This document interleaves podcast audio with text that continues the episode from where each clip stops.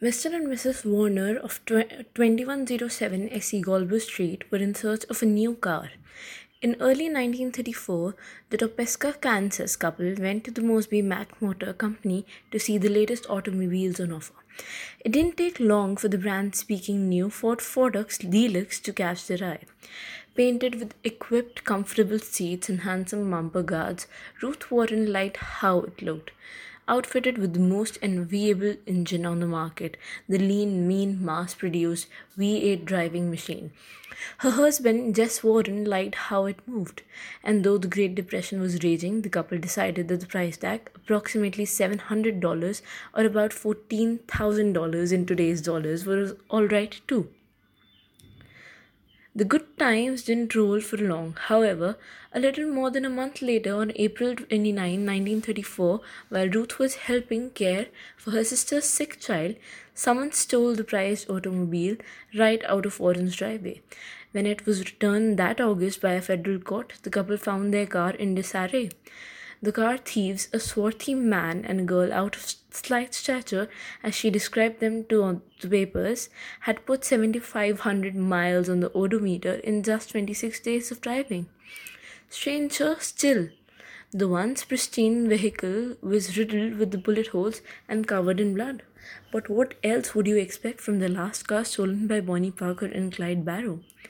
Parker and Barrow's last month en road spent crisscrossing the country and robbing a bank or two along the way culminated in a deadly fight that destroyed the stolen Ford Deluxe and killed them both. But the cars they stole helped to cement their status among America's most despicable laws and made an undeniable mark on the history of getaway car.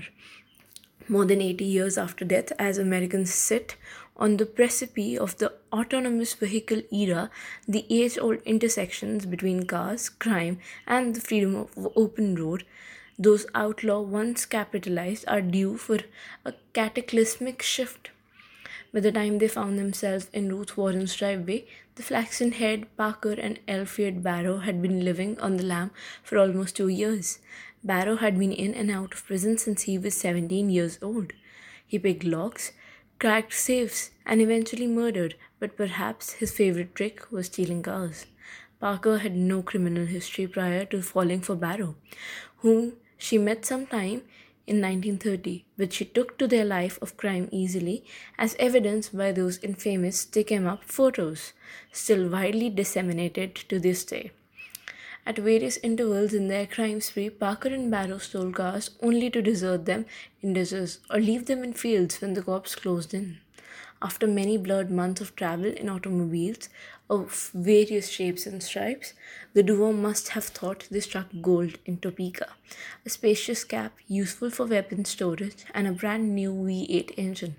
What more could two public enemies ask for? A lot more, says Matt Anderson, curator of transportation at the Henry Ford, a Dearborn, Michigan museum dedicated to the innovation from transportation to environment. By modern standards, he says, the car didn't actually go that fast. French engineer Léon is often credited with the invention of the first V8 engine, which he probably patented in 1902. He called his lightweight V shaped eight cylinder engine the Antoinette, named for his benefactor's daughter, while it may have used more fuel than its smaller predecessors.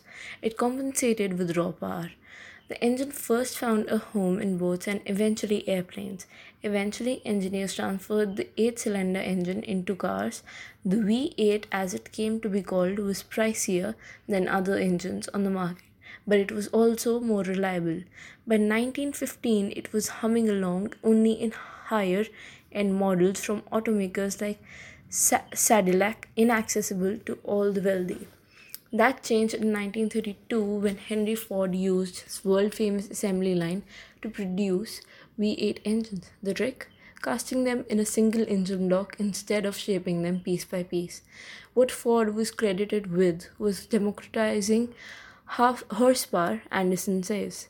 Once conformed to luxury vehicles, the engine was now relatively commonplace, built into the Ford branded vehicles that seem to dot every driveway in United States.